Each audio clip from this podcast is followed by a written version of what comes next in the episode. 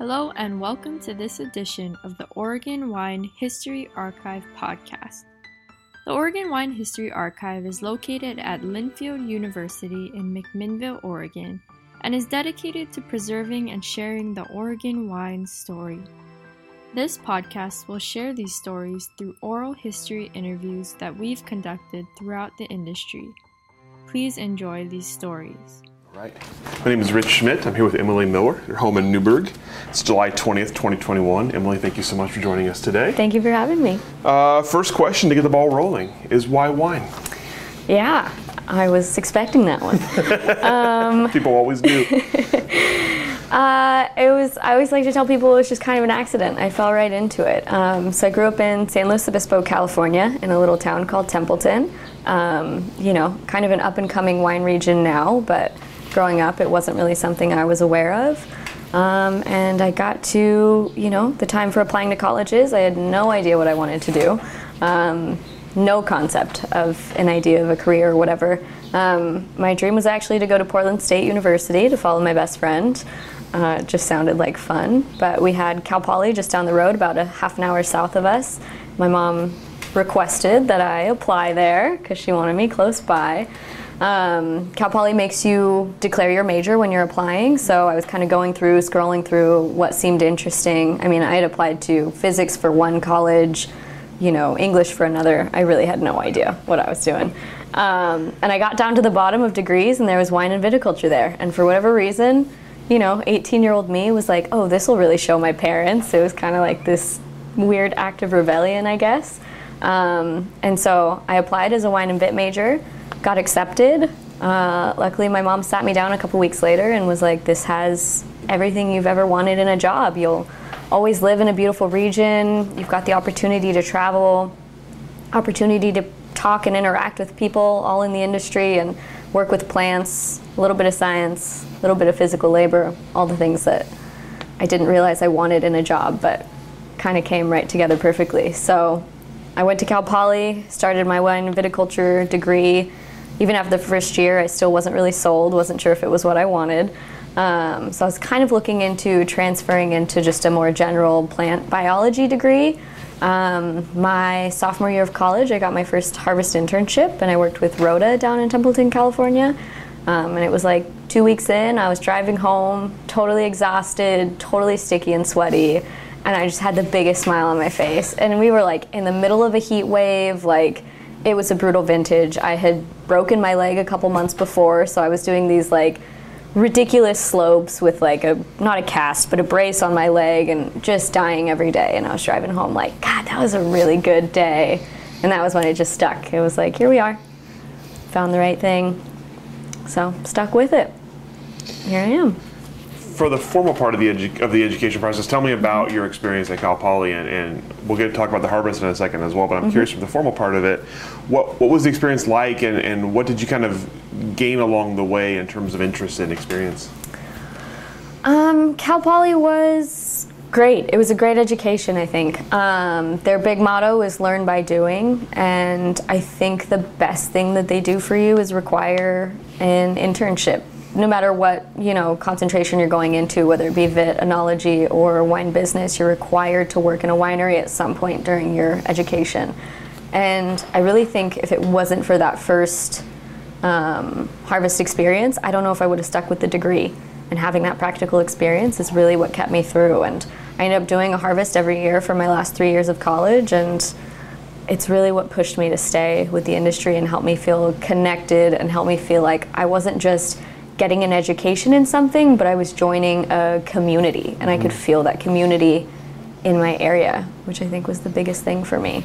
Um, yeah, they've got a vineyard on site, they've got a working winery on site. You know, I got to get into a little bit of the research side and my senior project, which was super fun.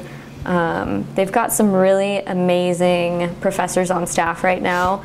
Fortunately, they didn't join on until I think my junior senior year of college, so it was kind of a bummer because I feel like the program was really kind of growing in a really great direction. There was going to be a lot of potential, a lot of growth in that particular department, and I think they're going to develop a really awesome program moving forward.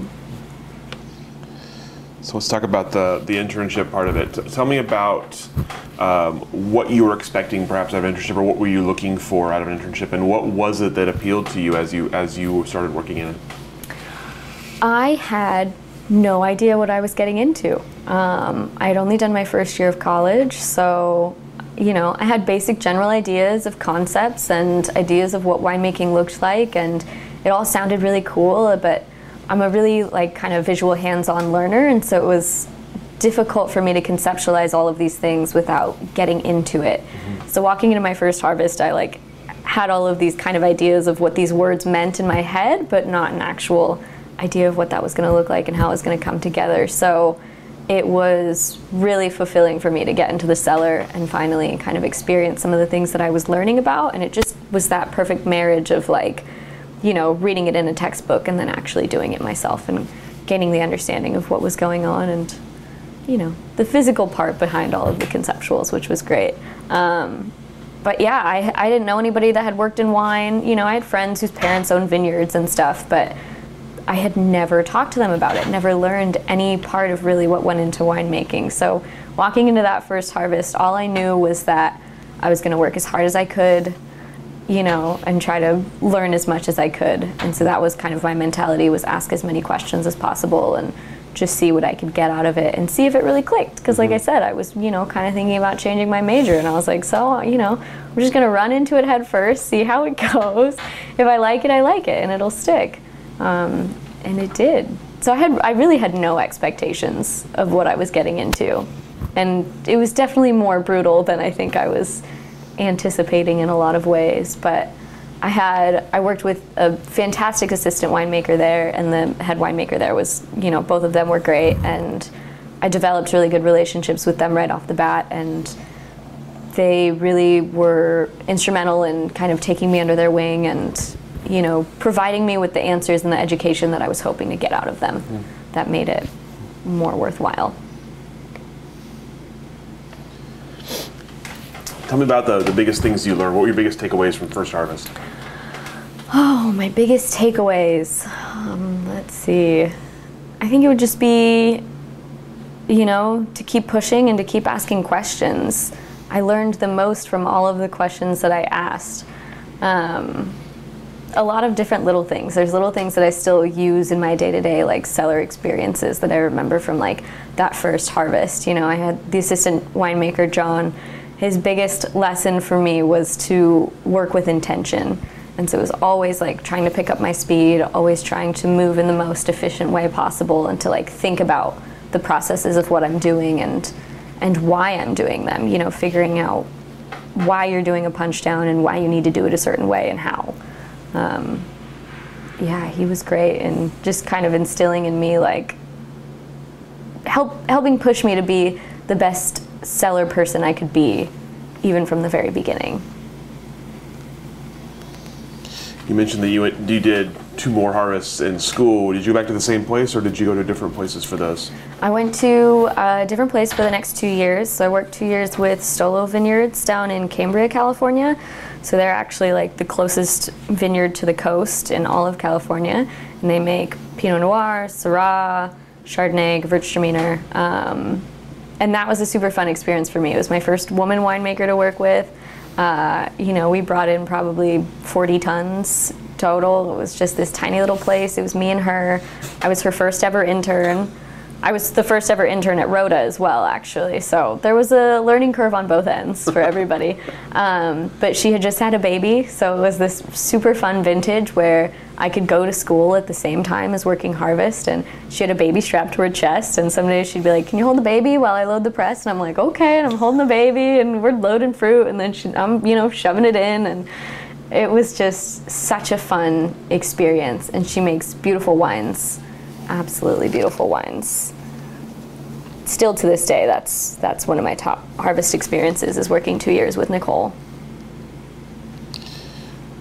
What did you notice that was different? I mean, obviously you had one harvest experience at that point, so at that point, mm-hmm. kind of all you know is from one place. So, what was different about the sec- about your second harvest experience? So different, completely different. I mean, you know, at Rotta it was like go, go, go, go, go, try to get as much done as possible. You know, same thing. I was going to school at the same time that I was working harvest. They would have preferred that I had took the season off, but by the time I got the job, it just wasn't possible with you know credits and classes and whatever. Um, and then Stolo was just a totally different game. I mean, so mellow, so relaxed, you know, but with so much intention. Nicole works with so much intention in everything that she does. Um, and she was just such a. It was interesting because, you know, on my first vintage, you work with a winemaker and Jeff was fantastic. I adore Jeff, but he was, you know, a winemaker that works really well under pressure and under a lot of stress, and he carries that stress with him and everything that he does, as most of us do. Um, and Nicole totally had this like kind of zen attitude about how she moved throughout the space and what she did. You know, her husband is the vineyard manager for the site, and we work with all estate fruit there. Um, so you just cross the road and you're in the vineyards, and it's a beautiful, gorgeous setting. And I think it just kind of helped even keeping things calm in that perspective. You sit down at lunch and you're in this big grassy field surrounded by flowers, and you're like, okay, we're doing something cool here. We're making magic a little bit, but we're surrounded by it. And it was such a relaxing environment to be in and i think nicole really helps set the standard for like how i want to work as i continue through the industry of like how i want to treat the people around me how I want to interact with my, you know, potentially one day employees and how I want to maintain kind of that level of cool, calm collectedness throughout what can be a really stressful, anxiety ridden time. it's interesting you were you're kind of already thinking about that as you're as you're interning in college you're already kind of thinking about your future so tell me as you're as you're approaching graduation what are you thinking for your career? What, what do you what do you kind of want to do next? What do you what do you kind of have as like a long term goal at that point? At that point, when I was leaving college, my main goal was to get as much experience in different varying size facilities as possible. You know, I had worked micro micro boutique um, for the most part. Even Rotta is pretty pretty tiny. So I'd worked at really small places. I knew that I wanted to expand that experience. I knew that even in that moment, I knew that micro boutique was what I was going to want to return back to. Working with Nicole completely shifted my trajectory in this industry. Absolutely. She influences me still today. So I knew that that was where I wanted to return to, but I knew that it was incredibly important to get experience in larger facilities, work with fruit that I may never work with ever again and you know just round out my experience so that one day when I return back to those tiny little spots I could do everything and it wouldn't be a problem because I've seen all of it I've seen it on a larger scale and I can kind of settle into knowing what I'm working with and knowing what I'm doing. So that was kind of my main goal. I knew I wanted to travel, you know, I wanted to do the whole wide world harvest jump back and forth for years and years and years. Um, that was the whole plan. Yeah, I graduated college being like, you know, I did one more harvest in California and I had pl- set plans to go to Australia. And when I left for Australia, I was like telling my parents, like, I'll see you in five years. like, I'll come back for Christmas in a little bit. we'll see. That was the big plan, was to travel as much as I could, get as much experience as I could, and then come home one day and find a little spot to work. So tell me about that. You're, you obviously you said you had plans to go to Australia. That's your next steps. Tell mm-hmm. us tell us about Australia and then what comes next. So I did go to Australia. Um, I got a job with Mollydooker at McLaren Vale, which was great. They were you know, they're significantly larger than anything I had worked with up to that point. Oh, actually, no, I worked with Trinchero in between. So I worked at Trinchero. That was my first really large job facility experience. Um, and I was in the lab there, which was awesome. They had just bought a brand new facility, so I got to be there as they kind of redesigned this entire new lab, brought in all the new people, all the new equipment. It was an invaluable experience, absolutely, because I just learned so much in how to organize and develop a new spot, which was great. Um, so then I jumped to Mollydooker, and it was, you know, again, a whole new world. I was in Australia. There were giant spiders everywhere and kangaroos, and I was like, what's going on?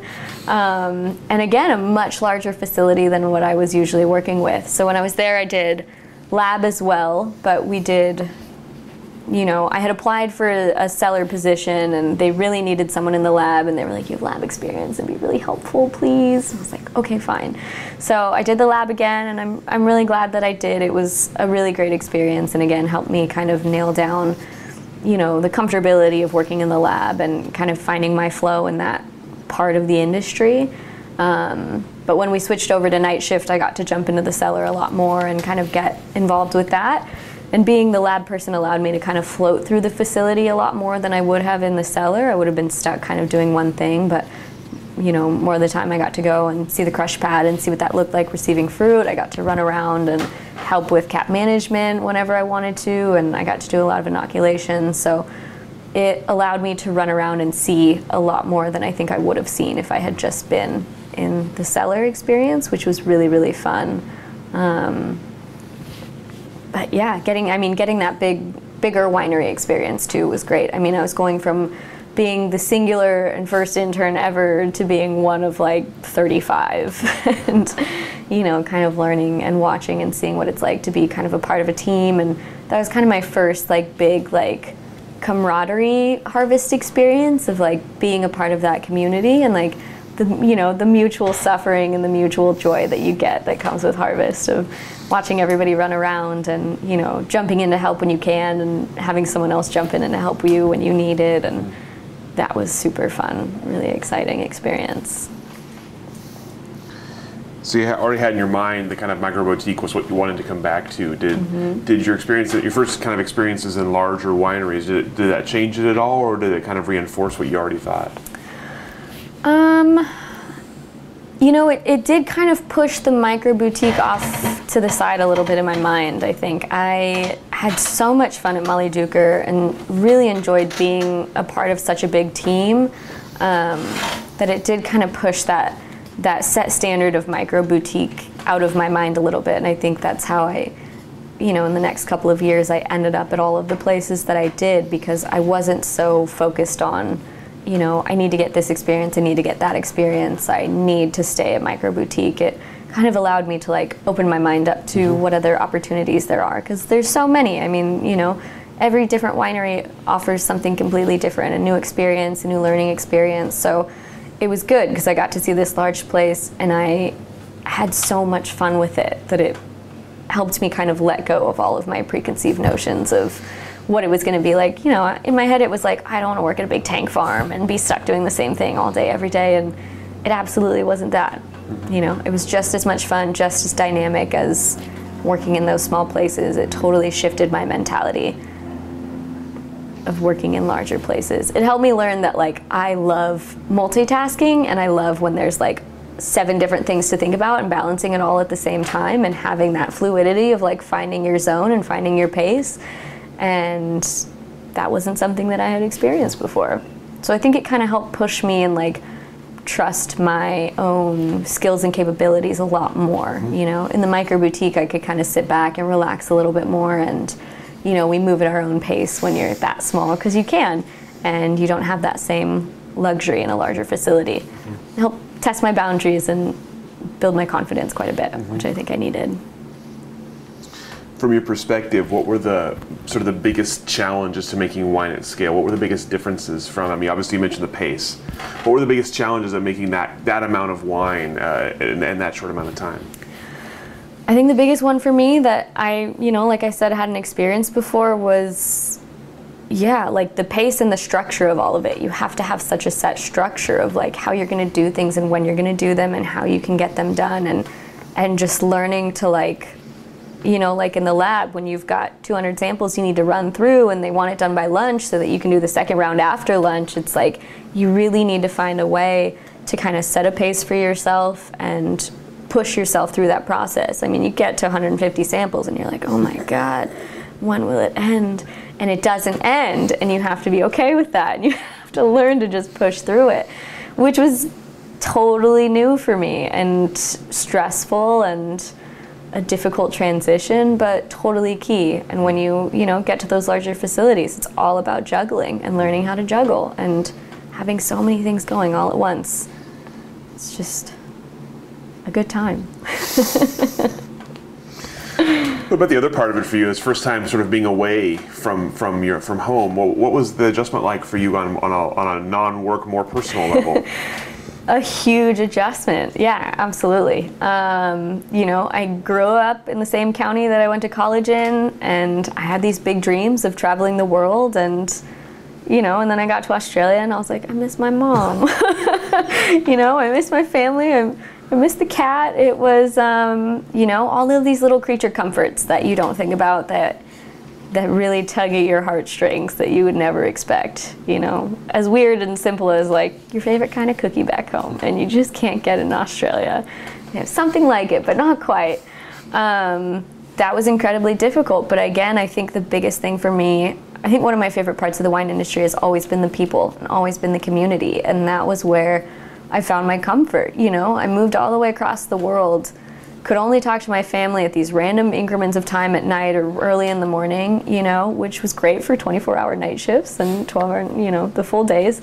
That worked out. But, um, you know, I found people that had lived completely different lives from me, and somehow this one product brought us back together, and we had a shared interest right off the bat, and we could discuss similar experiences that we had shared, whether they came from New Zealand or, you know, I came from Central Coast California. Mm-hmm and I what I thought was really interesting was like, you know, I met people who had shared interests, but also people that knew people that I knew. It's such a small international community, and it's crazy. I met a girl that I grew up with in the same town. We knew the same family friends. Her brother was in my middle school class, and I didn't meet her until I was in Australia. And we went to college together at the same time and everything. And it just helps you kind of put your life in perspective that, you know, yeah, sure, I'm homesick, but like this could be home too. And it is for a while. And you meet people that make a huge impact in your life that, you know, years later you still think about them and you still think about the great times that you had. Don't get me wrong, it was a huge struggle. I struggled quite a bit in the long distance and being away from home and that was really really hard, but I was able to find comfort in the community of this industry. So what comes next after Australia? After Australia, I was just homesick enough to give up on my worldwide tour plans. Um, I decided I would come home, but I knew that I didn't want to just come home and go back to California and go back to the Central Coast. It was it was too much too soon. I was like, I can't give up on like the whole wide, worldwide tour plans. I got to do something a little different. So that brought me to Oregon actually. So I was sitting in Australia, had no idea what I wanted to do. I was working 12 hour shifts, and then I was coming home, cleaning up the best I could, and doing Zoom interviews, or Skype at the time. Sorry, we didn't have Zoom yet, but Skype interviews with places in Oregon because you know, one of my college best friends moved up to Portland. I had thought about going to Portland when I was in high school for school. Something just kind of kept drawing me north. I don't know what it was. I have really no explanation, but I was like, it just seems to make sense. It's close enough, but it's still something completely different from what I've done before. So, yeah, I just started scouring wine jobs, trying to see what I could find. I ended up, um, I was stuck between, well, I reached out to Nicole, who I worked with at Stolo. She does, um, she was on the board for a lot of years with uh, the, oh my gosh, what is it called? Oh, my best friend's on the committee for it. She's gonna be really mad at me. Um, World of Pinot Noir. It's a big event down in Santa Barbara. Um, and they have a lot of Oregon producers that come down. So I reached out to Nicole and I was like, I'm thinking about going to Oregon. Do you have any suggestions? So I took her suggestions, but you know, I was on wine jobs too, and I found Soter Vineyards on wine jobs, and I found Anime through Nicole. And so I had, you know, neck and neck job interviews with them, and I was sitting there, you know, in Australia trying to figure out where I'm going to go next. And, you know, I ended up accepting a job with Soter and packed up my bags, flew home, lived at home for a month with my parents, soaked up that comfort and, you know, and then got on a got in the car and drove on up. You mentioned Oregon having kind of a draw over you that you didn't really understand. Mm-hmm. Um, did you at, at, the time, did you think Oregon was a place that you might want to stay for a while, or was it kind of another stop along the worldwide tour? Totally a stop on the tour. I had no intention of staying. I had every intention of coming up here, doing something different, and then going from there, whether that was another international harvest or finding a job down back in California. It's all, you know, always in the back of my mind, it's the end goal to get back to California and, and live, you know, closer to my family and, and be in California. I grew up there. I love it. Can't help myself. I know all the Oregonians hate it, but I love it. um, so that was totally the plan. I had no intention of staying. Not even a little bit. No inkling of like, yeah, I think I could stay there for a couple of years. So here I am three years later. so tell us about that first experience at Soter. First, first of all, before we talk about Soter, tell us mm-hmm. about kind of first impressions of Oregon wine. You've now you've seen California, you've you've seen Australia what were your first impressions of Oregon, of the, of the place and of the industry and of the people here uh, compared to those other two? Yeah.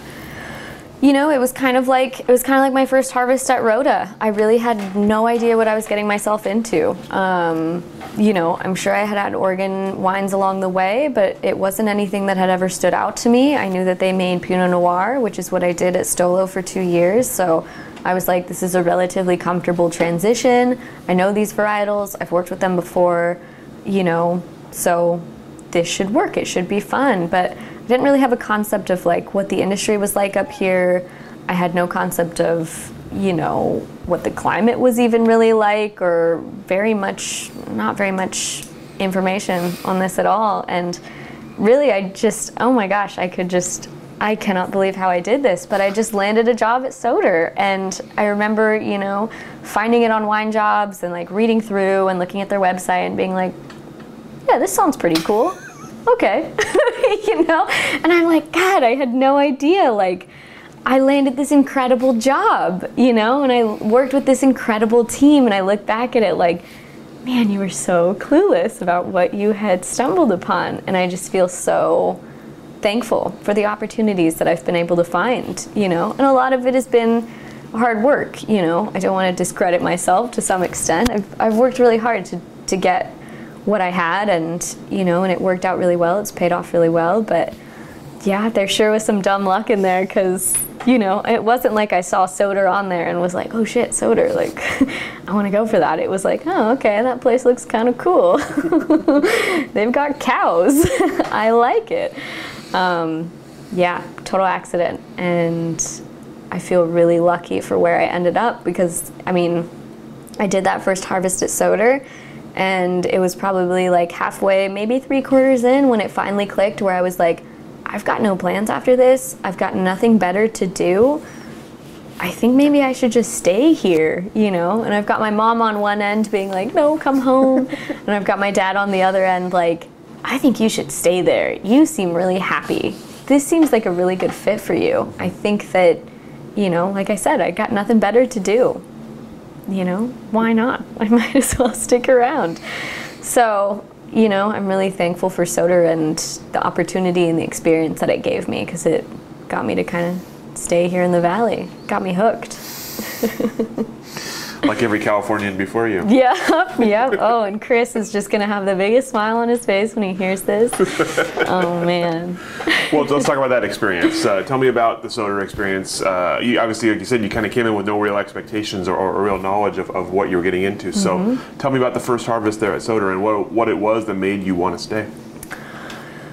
I think for me, Soter was like, oh my gosh, you could ask all of my friends. They've heard the whole Soter story endlessly since 2018. Um, I think we got really lucky. I think for us, it was the perfect storm. We had this amazing team, and to this day, it's the best harvest crew that I've worked with um, of just complete and utter support for each other. Constantly, every day, it was like, okay, this is what I'm gonna do. What do you need to get done? How can I help you?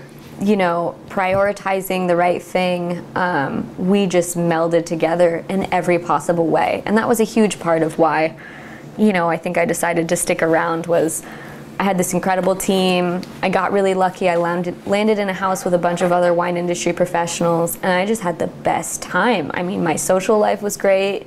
You know, the community that I found was fantastic and work was fantastic. I think what really drew me to Soter was the opportunity again for learning. I think I've tried to maintain throughout my career that, you know, everything is an opportunity for learning and for growth. I try really hard to maintain that perspective from my first harvest of asking as many questions as I can as possible, trying to like keep myself grounded to like you're not always the smartest person in the room and you have a lot to learn and that's a good place to be because when you're surrounded by the kind of people that I've been lucky enough to be surrounded by, there's so much to learn. And if you walk in with that attitude of like, I don't need to learn anything, this is my, you know, sixth, seventh harvest, whatever, like, then you're not going to learn anything. And what's the point of continuing to do those harvest experiences? Why are you there then?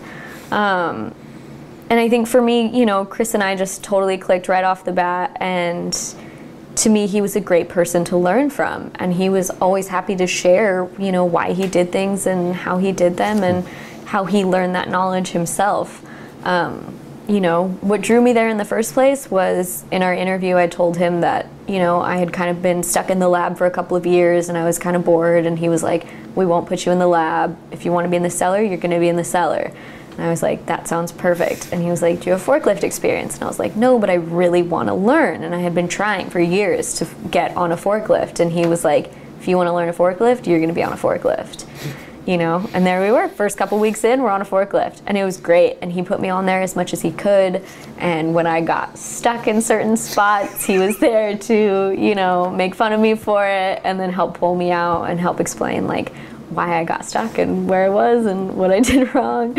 Um, he was such a wonderful helping hand along the way. And then the same thing with the other interns. I mean, they were there to just learn, you know, nobody was there to show off and be the best intern of the year, you know, we just were all there to like have a good time, to work super hard and to learn as much as we could from from Chris and from Tony and you know from Nadine in the vineyards. I mean, gosh, what an experience to stumble upon. It was pretty great. You mentioned that you had some experience with Pinot Noir earlier on in your in your in your career. Uh, tell me about working with Pinot. Was it something that the first time around was something you, you wanted to do again? You were excited about? Did the, did the grape stand out to you among others, or was this just something where you had familiarity with it and felt comfortable with it? I think it was more of a comfortability. Yeah, I hadn't quite fallen in love with Pinot Noir yet. Um, it wasn't really something that held a whole lot of a whole lot of interest. You know, I mean, I grew up in in Templeton. There's plenty of Zin and cabs and these really beautiful but really heavy hitters coming through. So it was a bit refreshing, you know, to go to Stolo and work with Pinot and have something a little bit lighter, but you know, just as dynamic and just as exciting and fun to taste as anything else I had seen, but just a totally different style. Um, but I think moving up here, it wasn't like, yes, I want to, I want to work with Pinot Noir. It was like, yeah, I've done that before. It was just a comfortability to it that, you know, I mm. knew I had done it. I knew I could do it again, and you know, there was some similarities between what Stolo did and and what Soter did. So it was a nice, a nice transition for me to kind of mm-hmm. ease into. So you have this kind of revelation during Harvest at Soter that maybe you want to stick around Oregon a bit longer than you anticipated. So tell me about Harvest wraps up at Soter. What comes next? Man, another totally serendipitous moment. Uh, I feel like it's always been kind of a theme in my life of just serendipity and, and kind of letting letting these little things lead me in the right direction. I'm a really big believer in following your gut and following your intuition and if you kind of, you know, try not to fight it too much, for me I've seen that things kind of you catch the wave mm-hmm. and you ride it on out. So um, we had done Soter was great in taking us around the valley and introducing us to you know other people in the industry and showing us other cellars and stuff. So we actually did a cellar tour out at Ponzi, um, and I remember looking around being like, "Damn, this is a big facility! Like, whoa, this is crazy." Um, but again, nothing in particular really stood out to me. I was just like, "Wow, this is really cool!" Like gravity flow has always been really interesting to me. I've always kind of wanted to try it. You know, we did a little bit at Stolo because we're small enough. You just lift your tanks up and you fill your barrels by lifting your tanks up, just because that's the easiest thing to do, not for any really necessary like intention. Um, so I remember walking through, being like, "This is kind of cool," and uh, JP leading us around and being like, "He's pretty cool. This could be kind of fun." Um, but no super interest in it. And so we did our tour. I think that was like that was like a couple of days before Halloween, and we ended up I ended up going to a Halloween party a couple days later where again totally tried to push myself out of my comfort zone. Really didn't want to be at this party.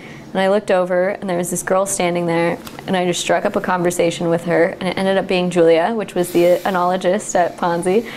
And she was like, "Oh, that's right." And I was like, "Oh yeah, we just toured with you." And she's like, "Yeah." She's like, "So what's next? What are you doing?" And I was like, "You know, she's the first person I said this to out loud." I go, "You know, I think I think I just want to stay here. I don't really have any plans. I think I want to stay in Oregon. I'm ready to transition to a full-time position and give that a try." And she's like, Yeah, good for you. All right, well, you know, enjoy the party. I'm like, Okay, yeah, have a good night. And I walk away, and 10 minutes later, I'm leaving because I'm like, I'm done here. Uh, and then I think like maybe a week later, she texted the full time guy at Soter and said, Tell your girl we've got a job opening. We're hiring for a full time cellar position at Ponzi. Tell her to send in her resume. And I'm like, Okay, sounds good. you know? Um, I have a friend who works in HR and she really, really hates me for this part of the story, but um, I didn't know how to get in contact with Louisa Ponzi. I didn't have her email address. I didn't have any contact information for her. The only email address that I could find on the website was like info at Ponzi, ponzivineyards.com. And I was like, you know, pretty much everybody's just like their name at the winery. And she would get so mad at me, like, no, like, you need to reach out to someone. You know, she's in HR, she's a professional. So she's like, you have to do this professionally, you gotta make sure you're going to the right place. And I'm like, I think I got it. I think it's gonna be fine. So I just send my resume to Louisa at Ponzi Vineyards. You know, I'm like, this is gonna work out great. And she's fuming. And then like two weeks go by and I don't hear anything. And I'm like, oh man, like I really screwed that up. Like she was right. I should have found it like a confirmed email address. I am just sweating. And after two weeks, I got an email back from the assistant winemaker, JP. And he's like, Louisa passed me your resume. We'd love to have you come in, come do an interview. I had like one more week before I moved back to California just because I didn't have a job. I didn't know what I was doing. It was close to Christmas, and I was like, I'm gonna go home for a month. You know, from there, I'll apply to jobs, see what I can get. I had applied to a couple places and just just hadn't even got responses. No one had said anything. I was like, man, my resume is not that bad. um, so I finally got that email back from JP, and I was like, I leave for California in a week, but name a time and a place, and I'll be there, and I'll meet you. And so we scheduled an interview for two days later. To this day, the best interview I've ever had with someone. We just like talked for like an hour and a half, and we just had the best time. And I was like, wow, I really nailed that one. Uh, and he emailed me the next day, and he's like, "Can you come in and meet Louisa?" So I, the day before I drove home to California, I met Louisa didn't go quite as smoothly as JP. That's fine. We got there, uh, but still pretty good. Um, and by that night, I had an offer. It was just, you know, kismet, just meant to kind of happen. Totally fell into place. So I went home, did Christmas with my family. Uh, somewhere in between there, got a job offer for a job in New Zealand as well.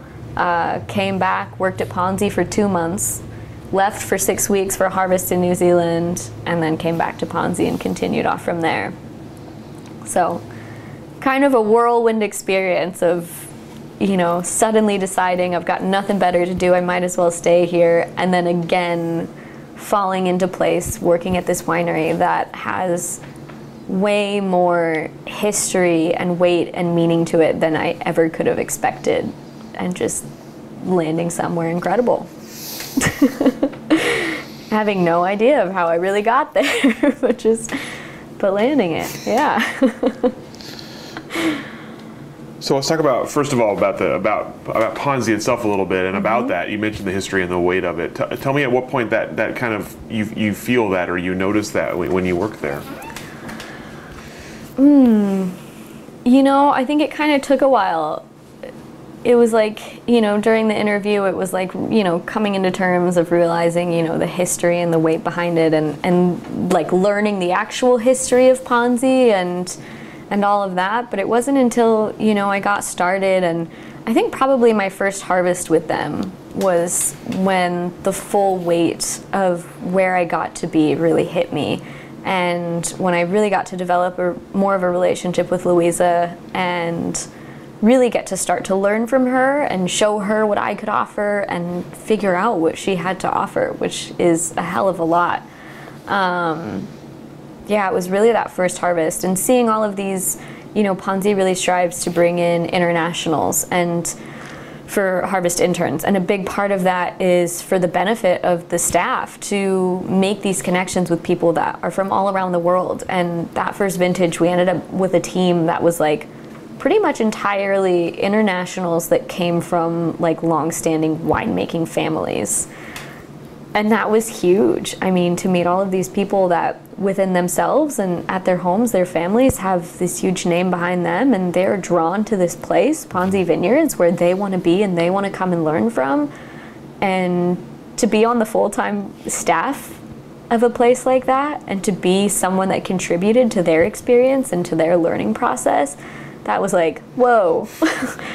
How did I get here again? Like I was just like, wow, this is this is pretty incredible. And again, I'm pretty lucky. And again, you know, I put a lot of hard work into it. Mm-hmm. I really, really did. But yeah, just feeling really lucky to have landed where I did and to look around and recognize and understand the influence and the experience that I was getting. Mm-hmm. It was pretty amazing. Tell me about the work itself. Obviously, you've, you've done a lot of it at this point. You've done cellar work, you've done lab work, you've done harvest work. Mm-hmm. Was there anything different about the work at Ponzi than you did before? Were you, uh, or what, what was the what was the kind of the, the, the push for you or the growth for you there? Everything about Ponzi was push and growth.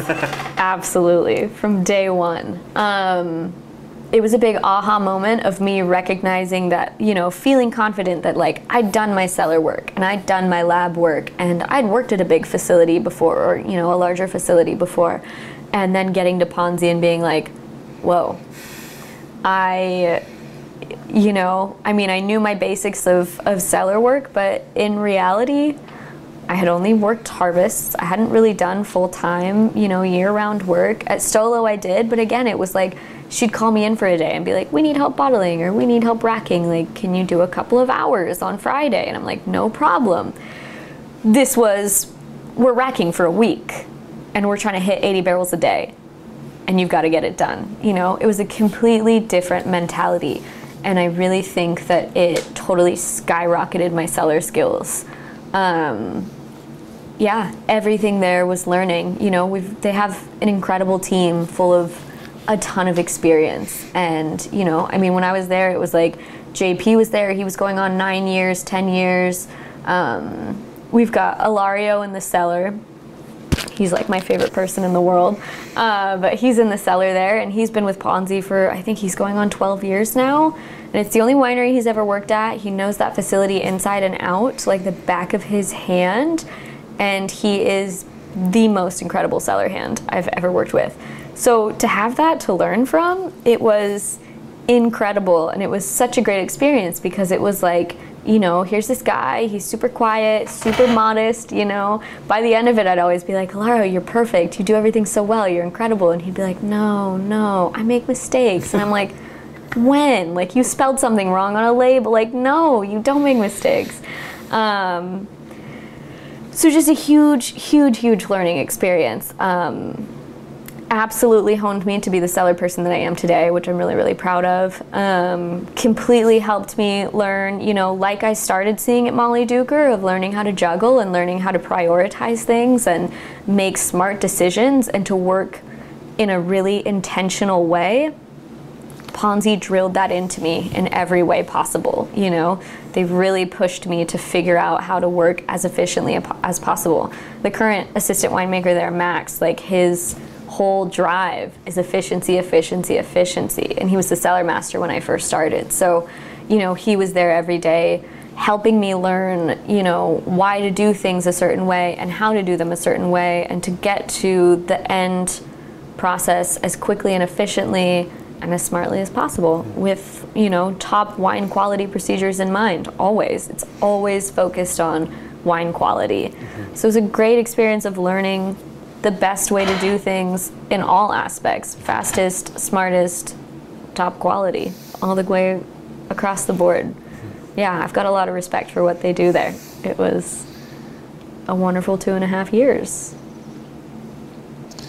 You've talked about intentionality quite a bit through this interview, obviously from, from the very start, and, mm-hmm. and intentionality can mean a lot of different things. And I'm curious for you uh, with intentionality. Obviously, you started a, a, very small place where it's a very small team, and intentionality means one thing there, right? Yeah. Where it's you know, in a place like Ponzi. Tell me about how intentionality is different when you're working at that, with that size of team and that scale of wine.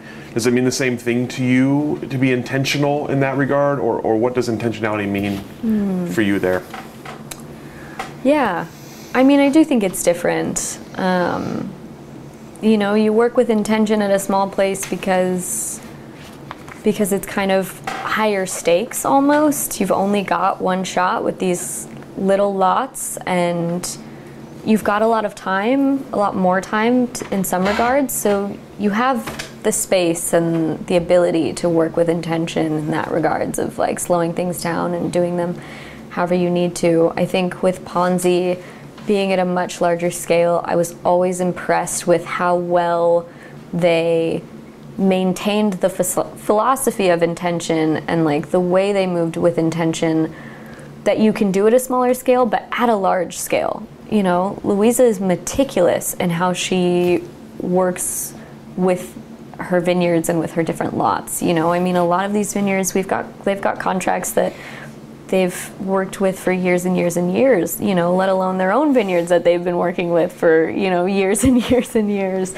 Um, and so watching how she kind of moved and navigated, you know, the growth that that company has gone through in the last 50 years, but maintaining the same kind of quality. Like I felt like there was a lot of things that she did at such a large scale, which was the same things that we would have done at Stolo. Smaller lots, you know, giving everything its own interaction and its own right.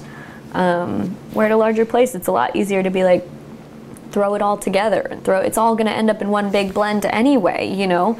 Throw a lot more of it together for convenience sake and for time's sake and for space sake, but I felt like there was never that cutting of corners. Like every lot, every vineyard, every, you know, wine got its own special attention and its own push forward. Nothing like kind of was just like, oh, that one will just do its own thing. It was always very meticulous, and I think that was the intention that I was impressed with with Ponzi. And like, you know, building such a large facility with gravity flow in mind at every step, you know, that was huge. I mean, they really invested in doing that. And we follow it through every step of the way. We use gravity at every single point that's possible. Sometimes it slows things down. And when you work at a big place like that, it's absolutely a luxury to be able to be like, well, we're going to slow it down because we're concerned about quality. Mm-hmm. And that's the commitment that they've made. Slow it down every once in a while here and there because this is how we do things and this is how we want to continue to do things. Mm-hmm. So let's talk about 2020 a little bit because I know a lot of things changed for you in 2020. so uh, let's talk first of all about the, the, the, pandemic. So last, last spring, you're working at Ponzi. COVID, COVID comes to town. So tell, tell me about kind of initial reaction, personal, professional reaction to that. What did you have to adjust kind of in personal life and what did you have to adjust in your, in your work life? And, and how did you kind of make it through last year? Yeah. Well, you know, it was a huge adjustment, as it was for everyone across the globe, which is kind of crazy to think about. Something that affected the entire world it doesn't, you know, happen all that often. Anyway, um, yeah, it was a big transition. So it, at the beginning of 2020, you know, we had our we had our yearly reviews and I got offered to take on the vineyard liaison position, which is kind of like grower relations. I did all of the contracts with all of our growers. I'd go out and do site visits. I'd help bring, you know, I'd facilitate bringing them onto the site so they could see what's going on, they could taste through the wines, um, all that really fun stuff. So that was a really exciting kind of step up for me. I was really excited to get out into the vineyards more and build relationships. You know, for me, like I said earlier, like one of my favorite parts of this whole industry is the people and being connected with the people. It's what pushed me to go to full time in the first place. Was like I'm tired of learning and getting to know people for like two months and then being ripped out of that. I wanted to be a part of something.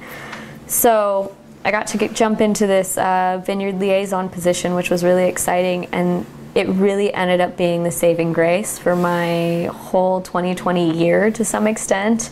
Um, and really helped keep me sane as the pandemic picked up and as things locked down.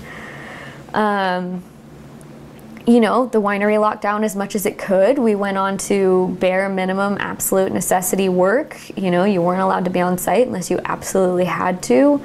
Um, and Louisa was really great about helping transition, like, my new position into being my way of like being able to still work and being able to like still make money and earn a living and get things done while being productive. Um, so it was a really awesome opportunity. I had almost nothing else to do other than go out to vineyards. um, and I took every opportunity I could. So I got to go to pretty much every single site that they work with. Um, you know, at this point, I'm only a year and a half into living in the valley, and it's a huge opportunity to go around to all these different sites and with growers that have worked with Louisa for years um, and kind of introduce myself, learn about them, learn about their sites, learn the valley as a whole. It was probably, yeah, I mean, the best thing that I could have asked for to have in a pandemic. It got me out of the house, got me into the vineyards. You know, I got to take my dog most of the time. She's a rescue. I had just adopted her in February. She like wouldn't leave her crate for weeks and then i'm like okay well we're gonna go look at vineyards now. And she loves it. She just run around. So it was a huge escape for the both of us and a really great way to like continue to feel like life could function and move forward you know? Mm-hmm. And it was lucky to where like I could meet growers outside, you know, and we could stay distance. We would be safe. We would be outside. We would both wear our masks. You know, we were still uncertain of how this thing moved around and how to navigate that in a lot of ways. But it allowed me to like continue to form connections in a time where my social life and like my connection to this valley was completely shut down. And I still got to do that. So it was like, yeah, the best thing that I ever could have hoped for. I got to learn so much of the region and learn so many about these so much about these vineyards and keep moving forward in a time where everything else stopped and stood still. Yeah, it was a weird year. it's a nice understatement yeah. at the end there. I like that. Obviously, the uh, another part of the weird year was last harvest. So, tell mm-hmm. me about uh, about about that and about kind of your reaction to it and, and the adjustments you had to make and the ponds you had to make last 2020 as the as, excuse me last harvest as the smoke rolled in? Yeah. Well the smoke and with covid you know i think ponzi did um, again i've got a lot of respect for the way that they kind of handled the situation. You know the assistant winemaker max he's really dedicated to you know keeping people safe.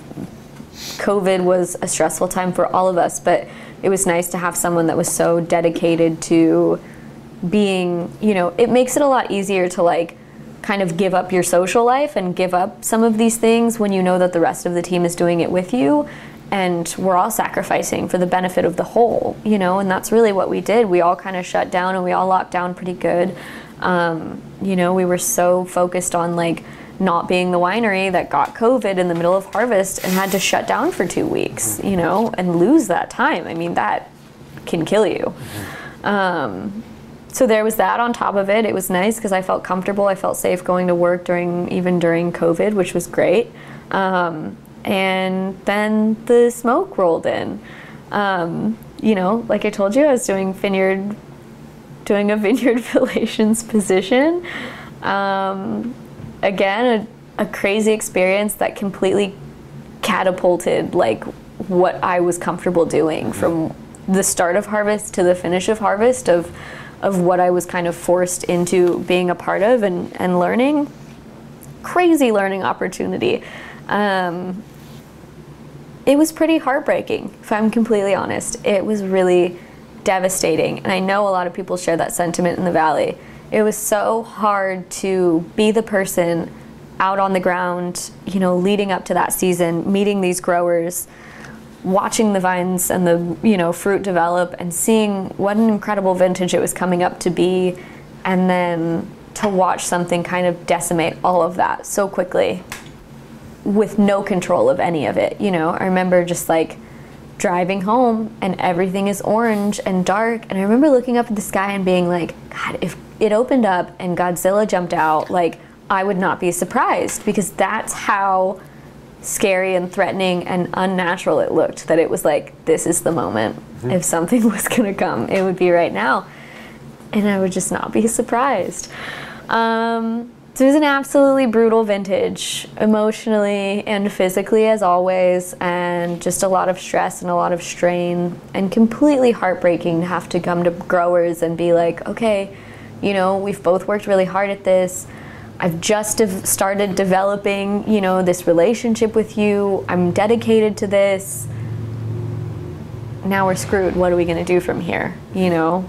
So I mean, I think Louisa handled it really well. She handled it with a lot of grace, a lot of like, you know, from her, I always want to pull like her kind of calm, cool, and collected mentality, similar to what I saw with Nicole at Stolo. It's just kind of this like zenness, you know. She walked in and like her motto for the whole vintage was um, cautiously optimistic you know and i think we maintain that really well even till you know me leaving ponzi like to the end of it like we maintain that mentality of like the 2020 vintage you know we're cautious but we're optimistic this is something unprecedented for the valley like we you know people don't know what to go what's going on here but i think it was a great experience and a great show of like what this community does mm-hmm.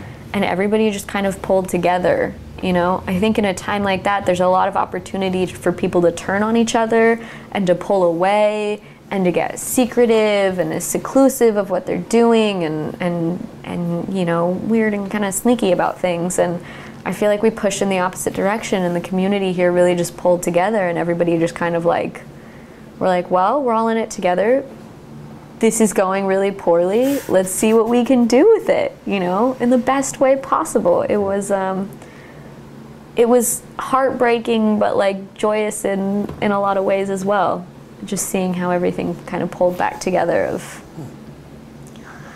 trying to make the best of what we could mm-hmm. you know but yeah brutal vintage yikes especially with your role with as as sort of in your liaison mm-hmm. tell me mm-hmm. about the responsibility or, or, i guess or the pressure you felt tell me about kind of handling that you're talking about people's livelihoods and, and their you know a, an annual crop. How did you kind of negotiate that line for yourself and with these relationships you're just trying to build? Yeah, that was uh, I think probably the most difficult part of the vintage. Um, I'm a pretty sensitive, you know, sometimes overly empathetic person. Um, and it was completely crushing for me to have to be like the first person to like put the fingers out there and be like, do you have crop insurance? You know, what do you have going on? You know, how can we do this that's going to protect both of us in the same way? And, you know, completely understanding where they're coming from and feeling their pain and knowing their sadness because I feel in it too. It was so devastating to to be a part, like finally really be a part of watching that fruit grow and then to know that it was all it was all ruined. And to go there and look at the clusters and be like, these look beautiful, but like, you know they taste bad. You know that there's something there that you just can't see. Um, yeah, being in that role was was absolutely devastating, and I think that you know I tried to handle it the best that I could. I tried to. Um, I tried to remind myself, you know, at the end of the day, it's a business, and try you know try the best that I could to pull my emotions out of it a little bit because if I didn't, it was going to really pull me down, pull me under. Um, you know, and I think for us, luckily, we had you know, Ponzi works with some really incredible growers and some really wonderful, understanding people. And you know, for the most part, everybody was really, really gracious in how we communicated and how we handled it together because you know, at the end of the day, we're all in this industry together. You know, we do different parts, we do different aspects, but we're all one big, you know, general team. We're all here to make wine and make a really amazing product. And um, I'm really thankful for the way that a lot of the growers addressed the situation and how they interacted with me. Um, I think Louisa was really great in supporting me in that role as well, and knowing in certain moments where it was appropriate to have me handle some situations and where she needed to step in and kind of take things on as you know the owner and the final say of things. Because you know sometimes it's easy to shoot the messenger because they're there and they're the one giving you bad news. But you know she was really good in recognizing that she was the one taking the final decision. Mm-hmm. she obviously has a lot more experience than i do a lot more weight behind her. Um, and she definitely stepped in and helped out when she needed to and helped me keep things in perspective. Because it was, yeah, brutal. Mm-hmm. Brutal to say the least. well, well, during that answer, you mentioned the next part of my question, which is leaving Ponzi. So tell me about taking the next step uh, yeah. for you and, and, and where you are now. Yeah. Um, so I did, you know, I did two and a half years there. Um, and like I've told you, it was fantastic. I wouldn't trade it for anything. Um, an absolutely incredible experience. I think it's made me, it's absolutely built my confidence in more ways than I can count um, in what my capabilities are and feeling really comfortable and moving throughout this industry um, and taking that next step. Um, so at the end of, at the start of 2021, I actually got promoted to Cellar Master, and I took on that role um, for about six months. But you know, even in my start of coming to Ponzi, I knew that it was, it wasn't going to be a long-term position for me. When I started at Ponzi, I wanted to transition to full time. I wanted to get in the cellar full time. Um, but for me, it was always going to be a bit of a stepping stone. I always knew that I was like, okay, like probably like a year, maybe 2 mm-hmm. max out. Um, you know, and so that's what I did. I did two and a half years. I kind of hit that point, you know, I got that great bump in position, which was awesome. And it, you know, it meant a lot to me that they saw that in me and that they wanted to push me into that position. And I'm really thankful to Louisa for that always but it just was time. It was time for something different. Um, you know, I think with COVID as well, you kind of, you know, it was like everything was stagnant for a year, and I really feel like I lost a year in this valley, and I just started getting itchy. I needed something different. You get that kind of like harvest bug jump, want to travel itch.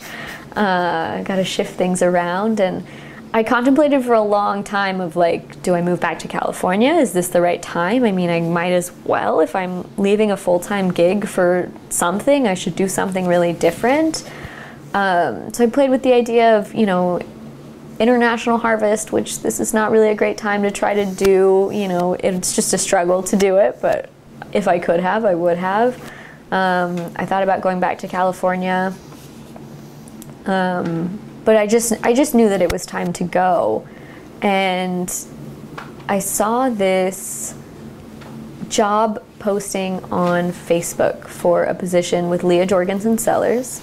Um, I had just heard about Leah Jørgensen for the first time, like a couple weeks before, um, from my sweet friend Annette.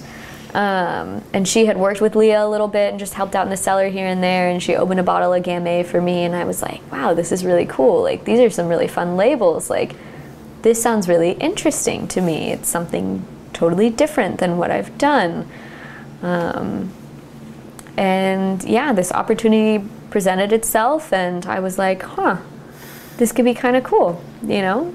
It's a bit of a leap of faith, you know? It's a completely different production size all over again and that was kind of when I recircled back to the idea of like always wanting to return back to micro boutique. I knew I always wanted to come back to small and I felt like I had gotten all of those really great experiences that I had really sought for and there wasn't really anything within my experiences that I felt like I was completely lacking and I was like, you know what? This is just kind of a good time to make that transition back down to something tiny. It's what I've always wanted to return to it's always going to be a leap of faith to do. It's always going to feel scary, and I'm always going to question whether or not it's the right call. But it just kind of was like, you know, kismet again, just a moment of like, it's presented itself to me. I think I should probably go for it. So I reached out to Leah. We did an interview. It went really, really well. And, you know, she's kind of looking for some growth in her company. And I feel like I've got the skills and the capability to help her with that in every in every way that she needs. and again, it was just kind of a really good fit. And so I just kind of took the leap of faith. So I decided to leave Ponzi. Um, you know, stayed with them for about another month and said goodbye and not completely goodbye. You know, Louisa let me stay on. I'm doing the vineyard liaison position through the end of the season, which is really, really awesome. I get to kind of, you know, have an extended say goodbye to all my growers and the relationships that I've developed and, um, you know, see the fruit through one more time. So I'm really thankful to maintain that bit of connection with them. I'm to go see her tomorrow, so I'm really excited uh, and get out and see the fruit. So I'm excited for that, and it kind of helps maintain that a little bit. But yeah, I said my goodbyes for the most part, and I'm working with Leah Jørgensen now, and I'm really excited to see where it goes. I mean, she's got a ton of potential for growth. She's, you know, it's a big opportunity, I think, for the both of us. So um, I'm really excited. I think, I think it'll be a fun. I keep calling it like I'm on an adventure. Who knows where it's gonna lead? You know. We'll see. Tell me about the the kind of the in your mind at least, or in Leah's mind, the, the role your role in, in that growth and, and what you're kind of bringing to the table, and and maybe how you see the growth going. Yeah. Um, so right now I'm just a cellar assistant with her. So you know we're uh, working out of Raptor Ridge at the moment, and I'm helping with anything and everything she needs. So any sort of cellar work that needs to be done, that's on me. Um, any kind of help she needs with hospitality. I'm doing tastings and stuff right now, which I haven't done in like five or six years. So I'm like, this is kind of crazy, but kind of fun to do this again. Um, see that side. You know what I think I what I think I really appreciate about Leah so far is that you know while my main job and while my main title right now is mostly production, like I'm included in every meeting that her team, our team has, which is awesome. It's a super fun opportunity to hear more about the marketing and sales side of a company and see more of everything than just in the production, which is a big part of why I wanted to go back to small to get my hands on everything again. Um, you know, she wants to get me, she knows that I love being in the vineyards, so she wants to get me as included with the vineyards and the new growers and whatever that we move forward with as possible, which is awesome. Um, she's helping me learn more about, you know, working with Southern Oregon fruit whole new game field all over again. I'm like, okay, we're just learning. Uh, we're gonna figure it out. But it's really, really fun. It's fun to return back to, you know, like Paso Robles is like mostly like limestone soils and a lot of, um, I can't remember the word I'm trying to think of, but it's similar to what we're finding in what we've got in Southern Oregon. You know, she's got these big blown up pictures on the wall with the, um, with like the ancient fossils in them, and it's the same kind of stuff we're working with in Paso Robles. So it's really fun to kind of return back to that. I'm really excited to return back to working with Cab Franc um, and kind of move away from Pinot Noir. I've done Pinot Noir for the majority of my career now, and it's been awesome, and I love it, and it's super fun. But I'm excited to do something completely different, and I think it'll kind of help bridge that gap a little bit too if I ever do decide to go back to California, get a little more experience with um, Cab Franc and some Malbec and some fun stuff. Um, so yeah, I'm working in the cellar with her. Um, I think kind of what we'd both like to move towards is like, you know, she's got a lot on her plate. She's running a business. She just had a baby recently. You know, she's got a lot going on. So what I keep telling her is I'll take as much as you're willing to give me. Whatever you don't want to do and get off your plate, I'll take it. So you know, I think the goal is to kind of move me towards running her cellar a bit. Um, we're moving into we're moving facilities to Harper Voigt in August um, in McMinnville, which is going to be really exciting. It's going to be a fun custom crush facility. I've never done custom crush. I've never worked in custom crush. Um, so it's going to be really cool to learn a whole new aspect of the business of watching as potentially we try to bring on new clients, um, watching as Harper Voigt brings on clients, and kind of learning that relationship and those dynamics, meeting a bunch of new people in the industry that I've never worked with. Um, and I'm excited about trying working alongside like a secondary team. You know, they'll have their own winemaking team and we'll be our own little team and and learning how to navigate that, you know, and being back in a facility that has like more people going on, you know you know, Ponzi, we're a decent sized team, but you see the same people every day, and you know, we've got a whole flow. And I think this will be something completely different, a whole new dynamic. So I'm really excited about that. And I love the prospect of like being in a new facility and kind of like making it my own and like bringing everything that I've learned uh, of all my years in the industry of like how to kind of meld that all into one. Um, so I'm really excited to see where I can help push the production and what I can learn from Leah. I think she reminds me a lot of Nicole and kind of like her desire to be more of like a mentor relationship and that's kind of what I've always wanted to work towards is like finding someone that can really help hone in like the details of winemaking, you know, the intuition and the following your gut of like how to really make those decisions and make wine, you know.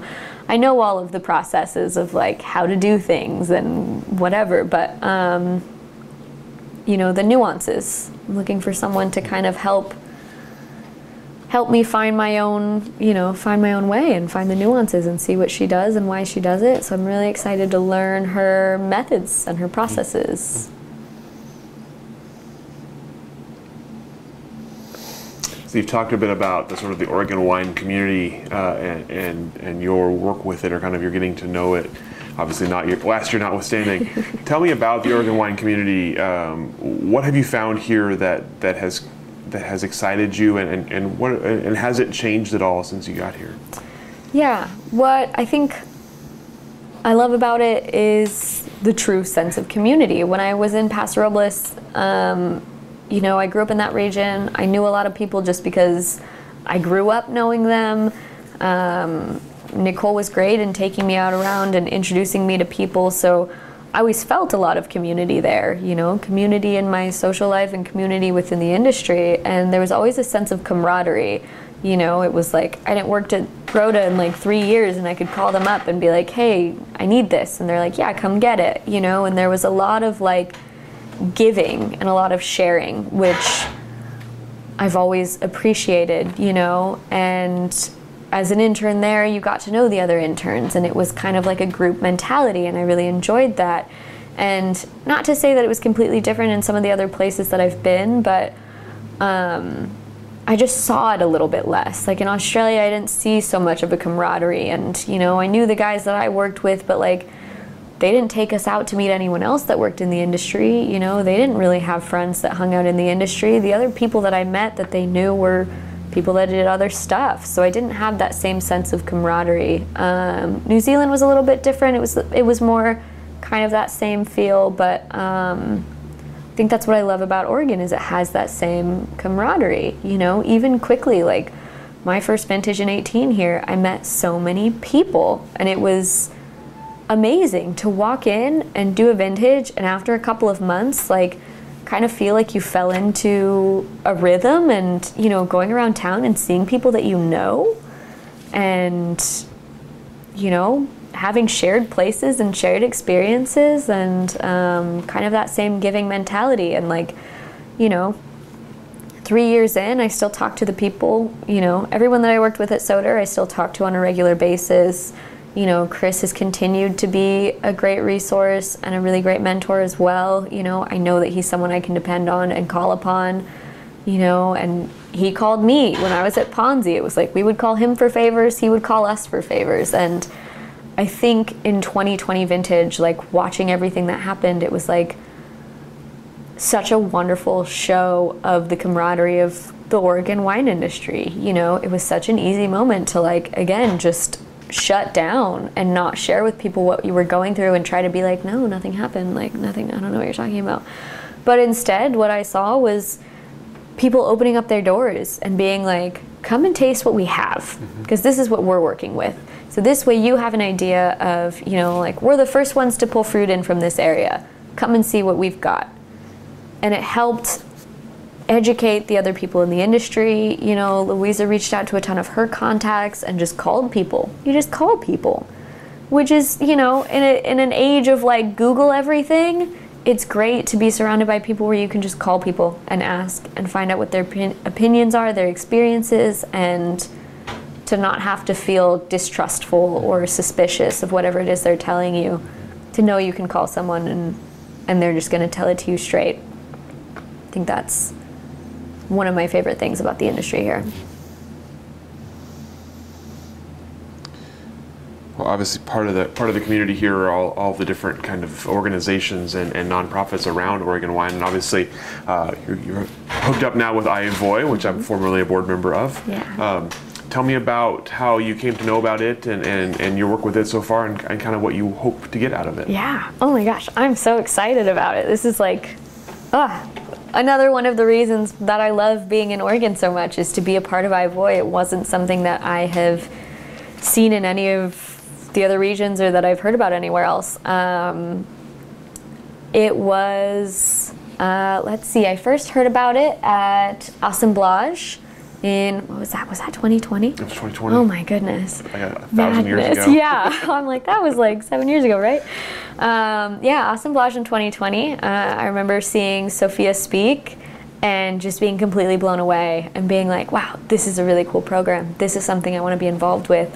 Uh, and again, it was one of those pushes out of my comfort zone where I like really forced myself. I was like, this is something I'm, I'm really excited about. I'm going to go talk to her, which is not something I normally do. I don't, I try not to approach people too much but i was like okay i have to i have to do this. And so i went and i talked to her you know i had a coworker in mind that i thought would be great for the program and perfect and it would be um, beneficial for everyone involved. So i just went and chatted with her and was like i'm think you know i think i've got a coworker. Do you guys have spots available? And she was like yes. You know she gave me her email. We chatted a little bit and kind of that was that.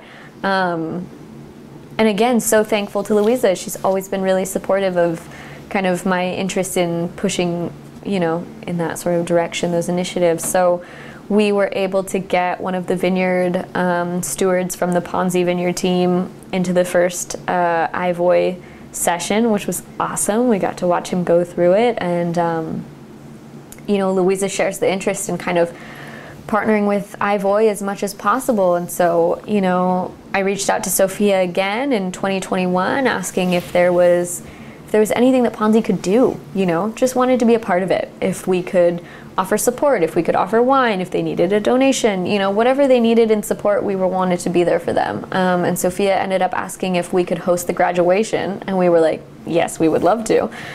Let's look at COVID restrictions, but yes, you know, and so we kind of navigated that. They ended up going, they had already planned with Argyle, something, whatever had happened. Um, but we ended up being able to host them and they did a session, you know, the, the last class did a session where they watched some panel and then they got to do a tour and you know so they got to come on site which was great. Unfortunately i was out of town for it so i missed the whole thing. Um, but just being able to be a part of it was really really fun for me. Um, my mom is mexican i'm half mexican um, and that's a part of my identity that i hold really dear um, because we lost a lot of our culture growing up. I don't i don't have a lot of the culture that follows through in my life, but it's something that means a lot to me. And, um, you know, at every winery I've worked at, other than international places where I haven't been able to work with any Hispanic people really, but every time I, every winery I've worked at, there's been, you know, people that I've been able to bond with and connect with, um, Hispanic people that I've really enjoyed that have always just kind of taken me under their wing and taught me everything that they could and they've been so instrumental in in pushing my career forward and I want to be as useful to that community as I possibly can be. Um, so it was such a great opportunity, and uh, Sophia ended up emailing back and being like, I think she emailed Louisa even and was like, is Emily interested in getting involved? Like, we've got committees, like, I'd really like to get her into this. And Louisa CC'd me back on and was like, I think she'd like to. Emily, what do you think? And I was like, yes, please, yes, please. I'd love to. Uh, so she got me on the marketing committee, which has been so much fun and really exciting, you know, and it's still new and I'm still trying to get my bearings of what I can really do and what I can offer, but it's something that I find um, a lot of fulfillment in mm-hmm. that I really want to be involved with as much as possible. So I got to do, you know, I got to do the I got to drive in the Pride Parade at Remy Wines for the AHIVOY, and um, you know, I'm helping with the silent auction that we've got coming up in September, and it's such a fun opportunity to reach out and really kind of solidify the community that I've built for myself, and reach out to all of the friends that I have now, and you know, know these people and know them as friends, and know that they're loving and giving, and see them want to kind of come together and support this same cause that I feel really passionate about. So it's been a ton of fun. How's battery? Good. Okay. Um, so we talked a little about kind of what you've seen as part of Oregon Wine. Tell me about the future of the industry from your perspective. And obviously, you don't you don't have to be a historian here. You don't have to know know all, see all.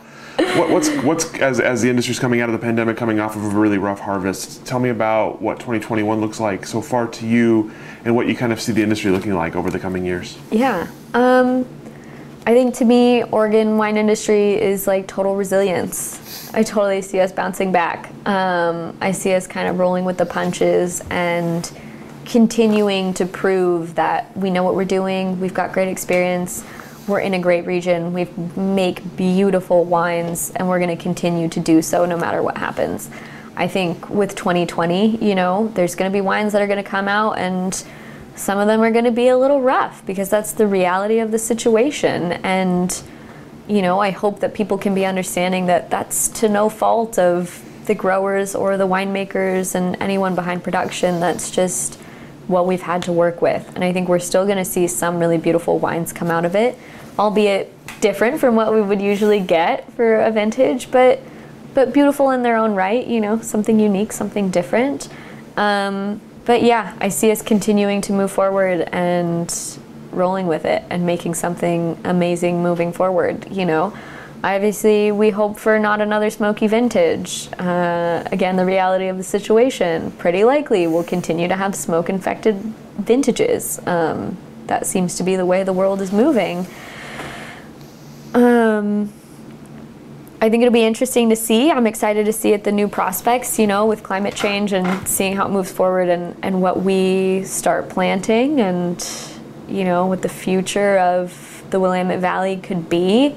Um, I don't know. I think some people are like, no, we're gonna we're gonna maintain our Pinot, and I think Pinot will always have its place here. But I'm excited to see what we can work with going forward and what comes in anew and you know, we've put our name on the map with Pinot Noir, and I'm excited to see what we can put on the map next.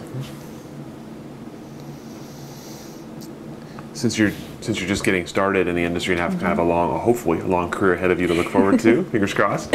Is there something you're you're looking forward to, a change or uh, something new the industry could do that you're looking forward to? And, and on the other hand, is there anything that you're kind of afraid of in the future as you as you look ahead here in Oregon? Hmm. Um.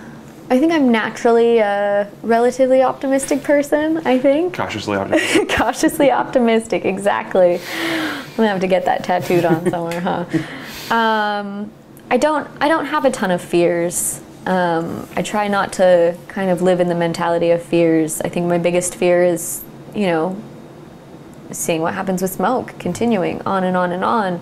Um, but an opportunity for learning and an opportunity for growth and so much education can come from that, which is great. Um, I guess that would be my biggest fear. Um, what was the other half? Looking forward to. Looking forward to. Yeah, I think what I'm looking forward to the most is more programs like AHIVOY. You know, more programs that promote and push um, inclusivity and equity within our industry. You know, it's an industry that's been built on the backs of a lot of white men. You know, coming forward and I'm excited as I see more and more women get involved in the industry, more and more people of color, um, and I'm really excited to see what AHIVOY can do in promoting people that are the backbone of our industry. If we did not have all of these workers in our vineyards, we could not make wine.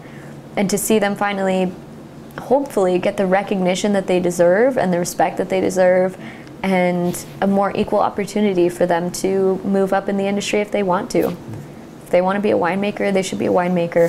And I'm excited to hopefully be a part of moving that forward. let's talk about your own future then, since mm-hmm. we've talked about the industry's future. Obviously, just starting off on a new on a new uh, career here. Mm-hmm. Um, what are you looking ahead to for yourself, uh, both in the industry and perhaps beyond? Ooh, ooh. um, for myself, um, you know, I want to keep moving on the trajectory that I'm on right now. I think, you know, eventually one day, winemaker, that would be great. You know, I'd love to work at something like Stolo. I always come back to Stolo. It was uh, the winery of my heart, I always call it. Um, so something like that, something small, something with estate fruit, that would be great. Something I could really sink my teeth into and get really involved with. Um, but I think the main thing I want to do moving forward is to just continue to get more involved with the community. Um, being a part of AHIVOY is, like I said, so fulfilling for me. And if I could continue to, you know, be someone that brings the community together and continues that kind of camaraderie, I would love to be as involved in the industry as a whole as possible, as opposed to kind of hiding out in a cellar. I, I want to, you know, like I've said, the people are the most important part for me I think it's it's what matters the most to me, and it's what keeps me in this industry. Is the people that I continue to meet I've been absolutely life changing. So that's what I want to keep kind of focusing on is bringing people together. Not to put you on the spot or anything, yeah. but is, is Oregon the future for you?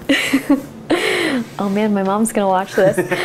um, I think for a while, yeah. I think for now, um, for now it's been great. For now, I have no reason to turn my back and walk away from this industry right here in Oregon. Um, it's given me so much.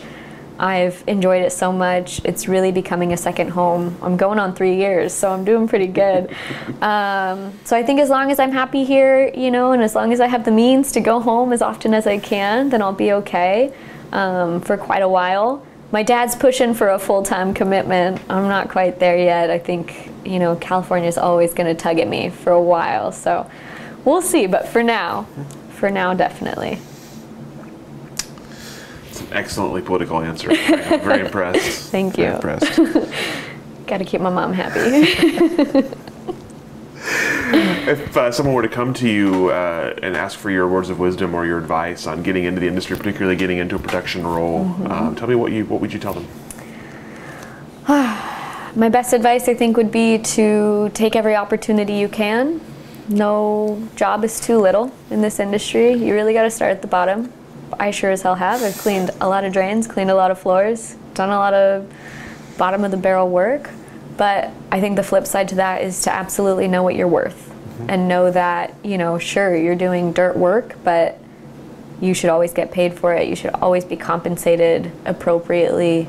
You know, this is still somewhat skilled labor, you know, it's still, you know, we deserve it. We, we work really hard in this industry, you know. I think it's always important to keep in mind. Um, I just watched your interview with Mordecai from the other week, and I worked with him at Soter. He's great, so it's really fun to watch. Um, but he kept circling back to, you know, we're just making wine. And it's true, we're just making wine. We're not saving lives. Um, doesn't mean we're any less passionate about it, which is huge. But, you know, take every opportunity you can, ask as many questions as you can. That's what's really pulled me through. And absolutely know your worth. An excellent answer. Thank you. Um, all the questions that I have for you today. Is there anything I didn't ask that I should have? Is there anything we didn't cover here that we should have covered? Mm, not that I know of. All Feel right. pretty good. All right, excellent. Yeah. Well, thank you so much for your time. Mm-hmm. Wonderful stories, your thoughtful answers. Thank we'll you. Let you off the hook. Thank you so much for having me. I really appreciate it. Thank you for joining us for this edition of the Oregon Wine History Archive podcast. And thank you to all the supporters, partners, donors, and interviewees who have made our project a success. Be sure to check out our website at OregonWineHistoryArchive.org for more interviews, plus photographs, wine labels, and more. And stay tuned for more interviews as we tell the story of Oregon wine. The Oregon Wine History Archive podcast is brought to you by the Oregon Wine History Archive at Linfield University. The executive producer is Kiana Anderson. Producers are Rich Schmidt, Rachel Woody, Stephanie Hoffman, and Camille Weber. Special thanks to all the Linfield Archive students who have assisted on our oral history interviews.